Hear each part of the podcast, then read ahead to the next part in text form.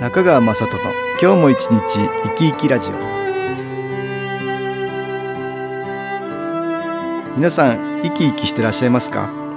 この番組では気というものを私中川雅人がいろいろな角度からわかりやすくお話をしてまいります。どうぞごゆっくりお楽しみください。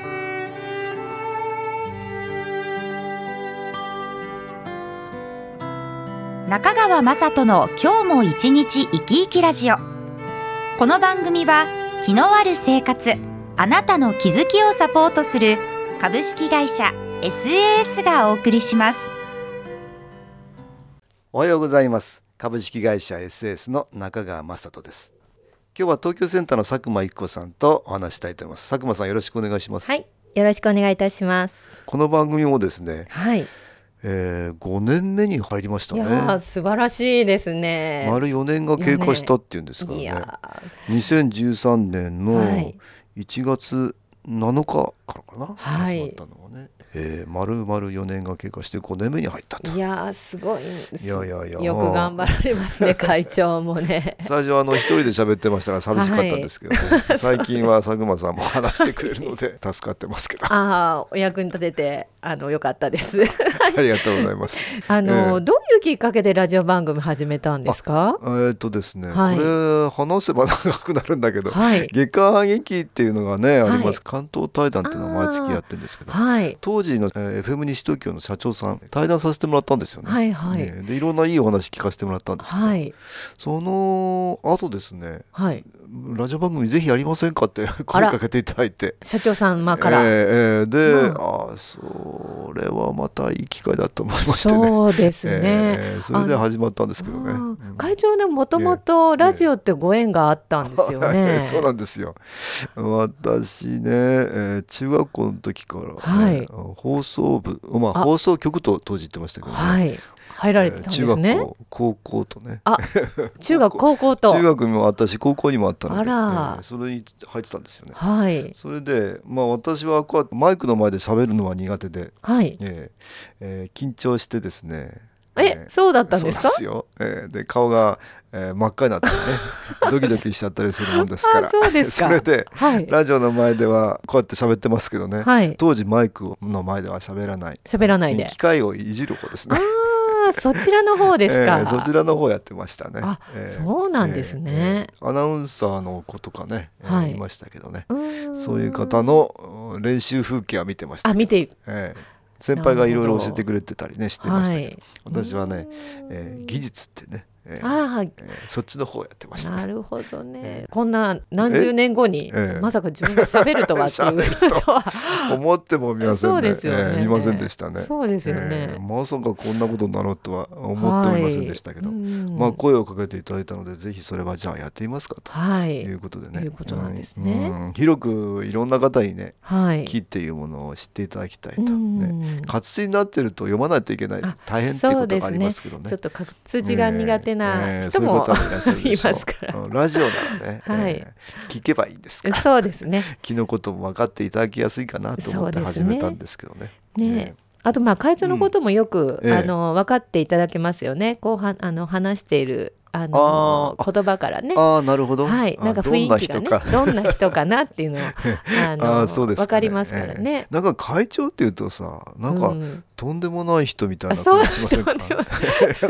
い。やなんか硬い人かなとか そうですか。あのうん私はね、うん。特に特別な人でもないですから。たまたま肩着が会長ってなってますけど、えーあのー普通の人ですので。え偉くもなんともないんですから。いやいや。えーだからですね。まああの声の調子を聞いていただいて、はい、えーあこんな人かなと思って想像していただいてね。そうですね、えーまあそうすると体験会なんかにも来ていただきやすいかなと思そうですね。ざっくばらんないろんなお話がね、はい。えーしていただければ、うん。えーよろしいのかなと思いますよ。すね、えー。あの一般の方もねはい。分かっていただけますね。そうですね。ちょっとあ決して怪しい人ではないので えーまあできるだけ怪しくないようにして。ように。木ってのはねあの目には見えないし科学でも捉えられないね、はい。そういうものだから、うん。ちょっとね怪しい雰囲気がありますよね。ありますよ。なんかうそれ得体の知れない大丈夫かみたいな、ね、ですそうねいうことがありますよ。ありますからね、でもできるだけあのそういう方にも普通の感覚で捉えていただきたいと。はいだんだん科学が発達してくればこういう木の世界もね、はいうん、分かるんではなかろうかと、うんうん思うんですけどね。ここで音楽に気を入れた CD 音気を聞いていただきましょう。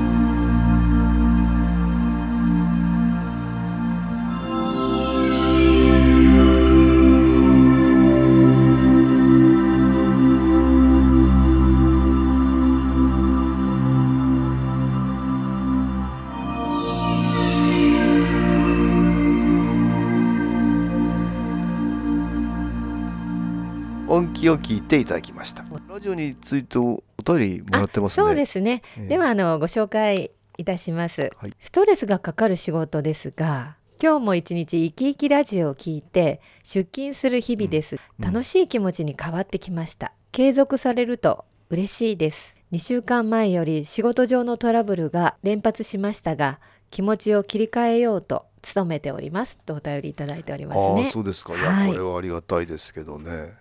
ラジオ聞きながら出勤していただいてるっていうの。は、ねこれあの FM 西東京で電波が出るのははい。日曜日、ね。朝ですけどえね、はいこれあのインターネットでいつでもどこでもあの聞けるっていうのが、はい。結構皆さんあちらこちらで聞いてくれていてそうですね、えー特にこのハ元気を使ってくれている方には私がいろいろ宣伝してますのであちらこちらで聞いてくれていますね。そうですね。ある方はあの、うん。私もバスの中でええ。聞いてくださっているというああことで、そうですか。いやありがたいですよ、はい、ありがたいです。お勤めに行く時に結構しんどい仕事なのかな、はい。だからちょっとエネルギーアップをして会社にね、えー出勤っていうことがね ことですね。えーその時に聞いてくれてるのかな、はい、あーありがたいです。ありがたいですね。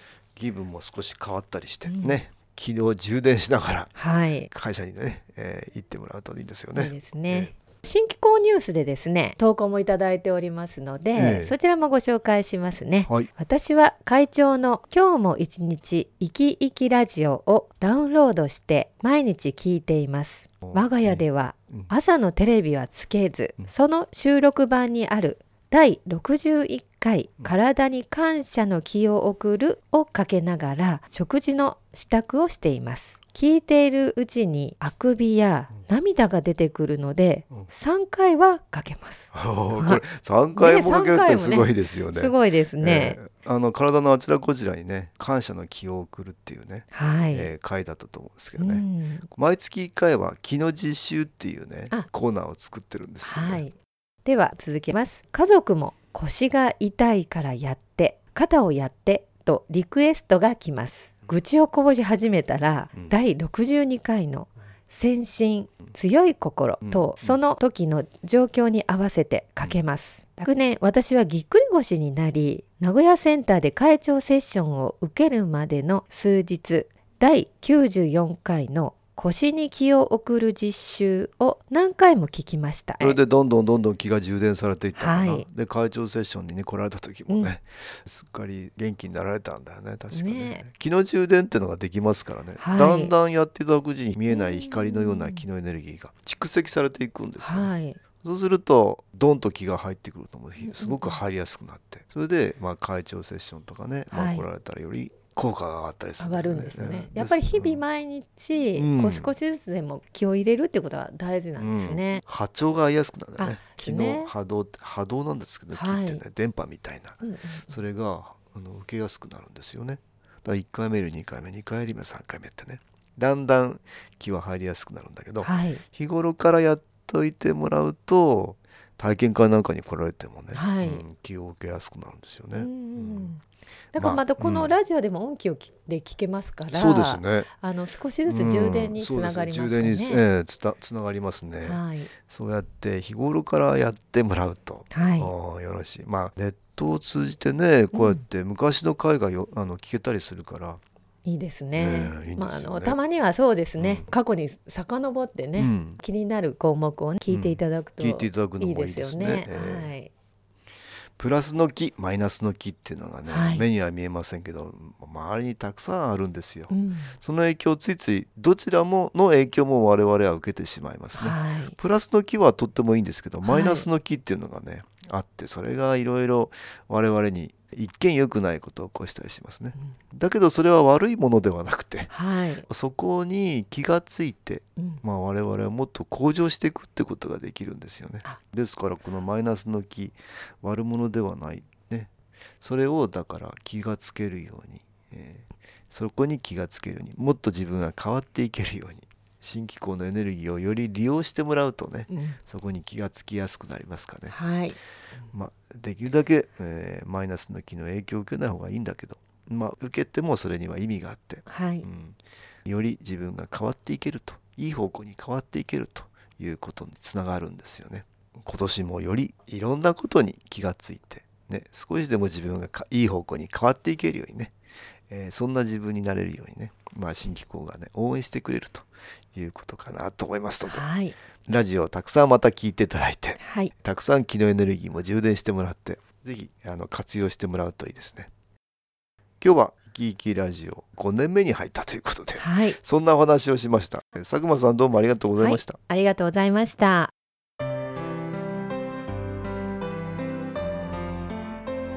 株式会社 SS は東京をはじめ札幌、名古屋、大阪、福岡、熊本、沖縄と全国7カ所で営業しています。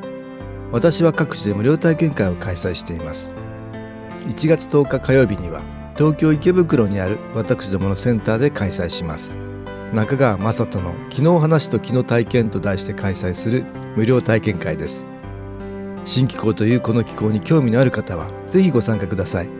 ちょっと気候を体験してみたいという方体の調子が悪い方ストレスの多い方運が良くないという方気が出せるようになる研修講座に興味のある方自分自身の気を変えるといろいろなことが変わります。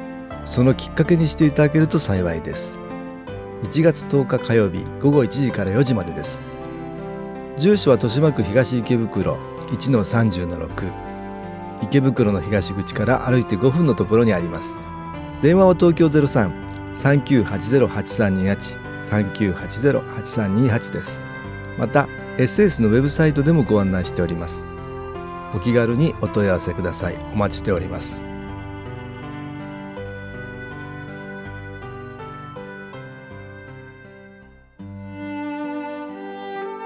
いかがでしたでしょうか？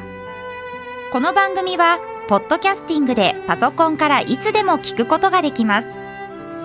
SAS のウェブサイト www. 新機構 .com 新機構は SHINKIKO または FM 西東京のページからどうぞ中川雅人の今日も一日生き生きラジオこの番組は気のある生活あなたの気づきをサポートする株式会社 SAS がお送りしました。